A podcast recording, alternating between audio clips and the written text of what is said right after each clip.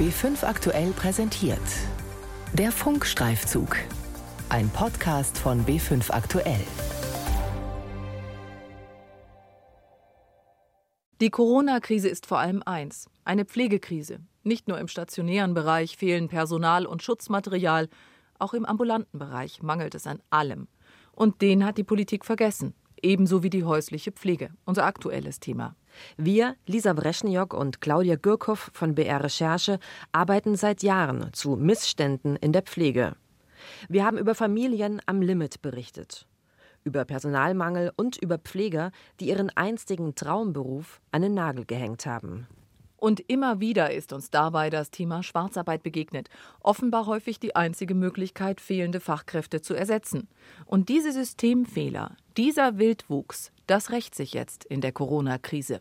Jeder wusste, dass pflegebedürftige Senioren, die zu Hause leben, nur dank zigtausender Osteuropäerinnen nicht ins Heim müssen.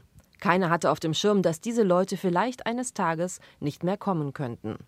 Corona hat dem System graue Pflege einen Strich durch die Rechnung gemacht und uns schonungslos die Sollbruchstellen in der deutschen Pflege aufgezeigt. Exodus der Helfer. Häusliche Pflege vor dem Kollaps. Ein Funkstreifzug von Claudia Gürkow und Lisa Wreschniok. Der Vater von Damaris Schulz-Pöbel aus Ansbach ist pflegebedürftig. Dank zweier Helferinnen aus Polen, die sich im Monatsrhythmus abwechseln und ihn rund um die Uhr betreuen, konnte er bis vor kurzem trotz seiner fortschreitenden Demenz noch in seinem Zuhause bei Bonn leben. Ja, und dann kam langsam Corona nach Europa und äh, es war dann auch so, dass diese Kraft, die bei meinem Vater oder unserem Vater war, sehr stark erkältet war und wohl ein bisschen Panik bekommen hatte und überstürzt äh, frühzeitig abgereist ist. Zweimal standen wir da und hatten niemand mehr für meinen Vater. Doch auch ihre Kollegin Veronika, die sie ablösen sollte, traute sich nicht nach Deutschland. Das erzählt sie uns in einem Video, das sie uns schickt. Also auf Polnisch. Zur eigenen Sicherheit und zur Sicherheit der Patienten. Denn bei einer 1000 Kilometer langen Reise begegnen wir einer ganzen Menge von Menschen. Allein schon, wenn wir unterwegs das WC aufsuchen.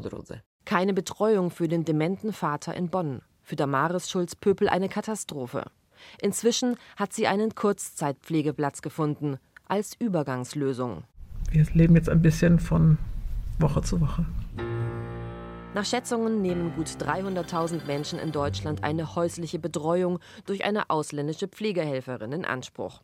Zum Beispiel wegen Altersdemenz oder nach einem Schlaganfall. Die 24-Stunden-Kräfte kommen meist aus Osteuropa, Polen, Rumänien oder Kroatien etwa. Sie helfen rund um die Uhr. Haushalt, Grundpflege, Ansprache. Alle paar Wochen kommt eine Ablöse angereist, eigentlich. Denn seit sich das Coronavirus weltweit ausbreitet, kehren immer weniger Pflegehelfer zurück nach Deutschland. Dafür reisen umso mehr ab, Richtung Heimat. Experten schlagen jetzt Alarm und warnen vor einem neuen Pflegenotstand im häuslichen Bereich, der in den Corona-Krisenplänen bisher völlig übersehen wurde.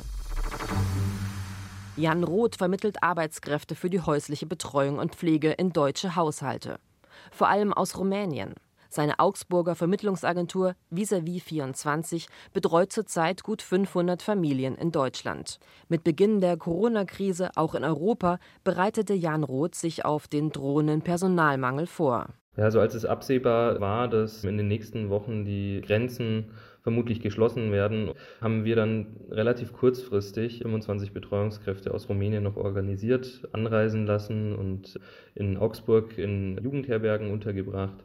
Die haben wir dann auch relativ schnell dann vermitteln können. Inzwischen ist eine Anreise aus Rumänien praktisch unmöglich. Seit einigen Wochen herrschen dort strenge Ausgangssperren.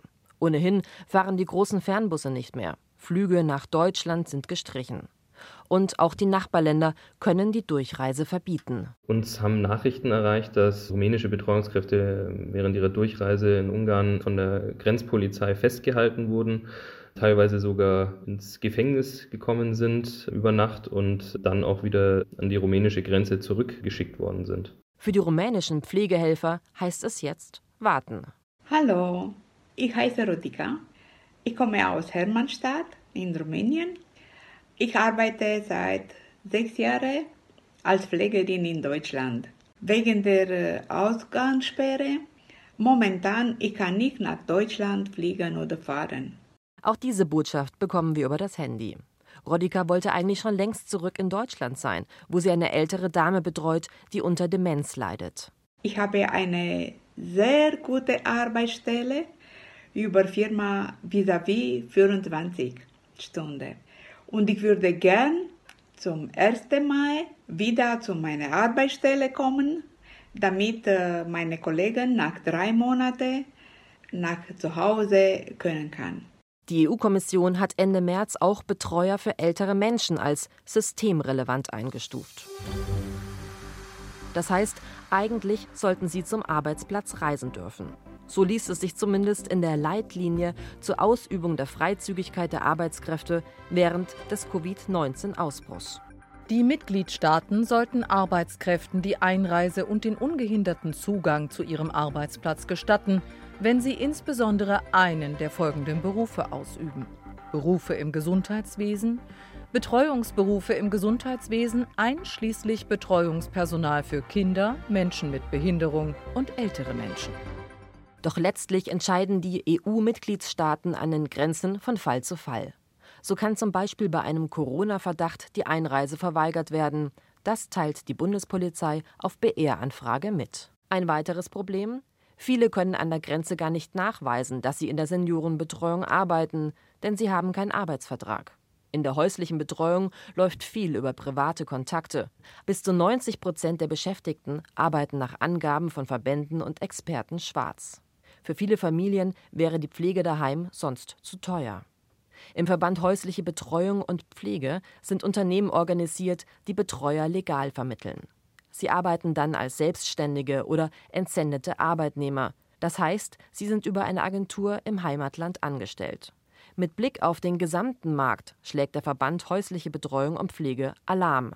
Deutschland steuere auf einen massiven Versorgungsengpass hin, so der Geschäftsführer Frederik Seebohm. Er rechnet damit, dass spätestens nach Ostern 100 bis 200.000 Betreuungspersonen fehlen könnten. Bei den legalen Betreuungspersonen beobachten wir einigermaßen Stabilität. Das heißt, die Betreuungspersonen wissen zu schätzen, dass sie hier krankenversichert sind und ähm, können noch davon überzeugt werden, zu bleiben.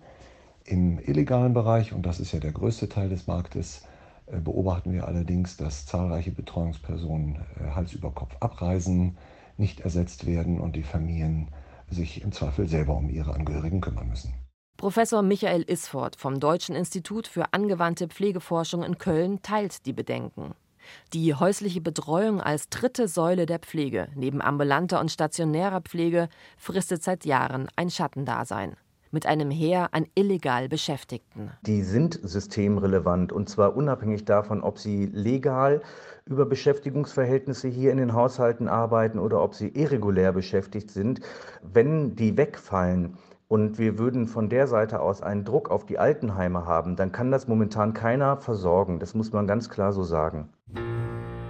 Doch einen Plan für die angespannte Situation in der häuslichen Pflege gibt es offenbar nicht.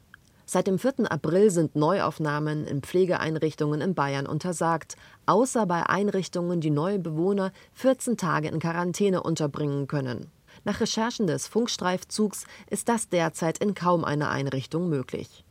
Das bayerische Gesundheitsministerium verweist auf Anfrage darauf, dass Betroffene zur Kurzzeitpflege zum Beispiel auch in geriatrischen Reha-Einrichtungen isoliert werden könnten. Dort ist man wenig begeistert. Dem Funkstreifzug gegenüber geben Leiter von Reha-Kliniken an, dass sie derzeit weder Personal noch Schutzkleidung oder Räumlichkeiten dafür haben. Damit liegt die Verantwortung bei den Angehörigen. Lara Kieninger, die eigentlich anders heißt, ist kurz vor dem Verzweifeln. Sie und ihr Mann arbeiten Vollzeit, haben drei kleine Kinder und kümmern sich gemeinsam mit zwei polnischen Betreuerinnen um Laras pflegebedürftigen Vater.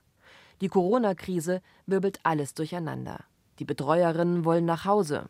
Doch den Vater selber pflegen, wie soll das gehen?